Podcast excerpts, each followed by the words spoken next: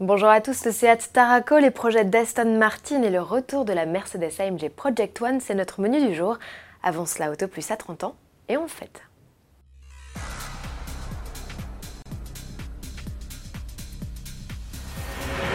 Le 14 septembre 1988 naissait Auto Plus. Populaire, pratique, bourré d'infos et de scoops, il fait rapidement l'unanimité auprès des Français qui le hissent au rang de premier journal automobile de France. 30 ans plus tard, nous sommes fiers de toujours occuper cette place. Chers lecteurs et chers internautes, merci de nous suivre si assidûment.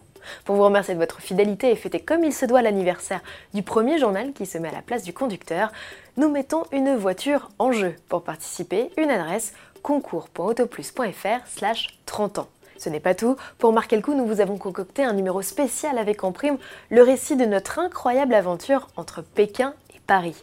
Notre équipage, composé de Stéphane Martin, journaliste essayeur, et Yann Lefebvre, photographe, va parcourir près de 15 000 km au volant du Citroën C5 Aircross, l'une des stars du mondial de l'automobile de Paris.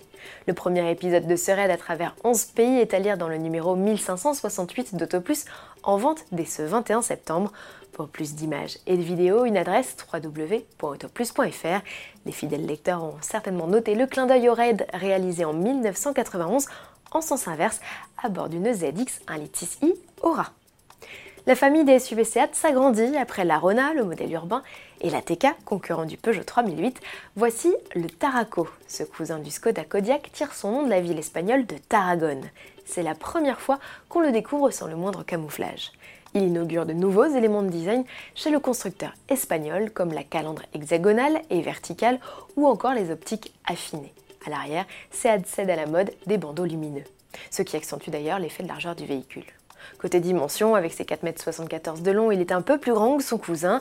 Il revendique un très beau volume de coffre de 760 décimètres cubes en version 5 places ou 700 décimètres cubes en mode 7 places.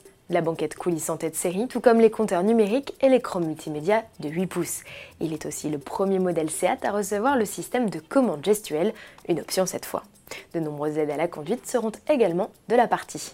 Sous le capot, le Taraco bénéficie de blocs essence ou diesel d'une puissance de 150 ou 190 chevaux.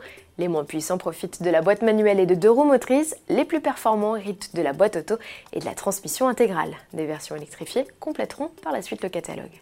Les tarifs devraient être annoncés à l'occasion du Mondial de l'automobile de Paris en octobre. En bref, ça s'agite chez Mercedes AMG autour de la Project One, l'hypercar présenté sous les traits d'un concept en septembre 2017, poursuit son développement. Des essais se sont tenus dans le plus grand secret en Angleterre, près du siège de Mercedes F1. Pour mémoire, le bolide hybride embarque un V6 1.6 turbo dérivé de la monoplace. Il est épaulé par 4 moteurs électriques pour une puissance totale de plus de 1000 chevaux envoyés aux 4 roues. L'engin, limité à 300 unités, propulsera ses occupants à 100 km/h en 2 secondes et demie et à une vitesse maxi de plus de 350 km/h. Les premières livraisons sont prévues en 2019.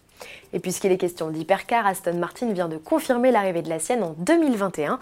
On ne parle pas de la Valkyrie, déjà dans les tuyaux et prévue en 2019, mais d'un autre bolide qui s'annonce déjà comme révolutionnaire avec son moteur hybride turbo-compressé installé en position centrale arrière modèle qui ne sera pas dédié qu'à un usage piste, Aston Martin précise qu'elle dispose d'un espace pour les bagages. Limité à 500 exemplaires, le projet est développé sous le nom de code 003. Bon week-end à tous et à lundi.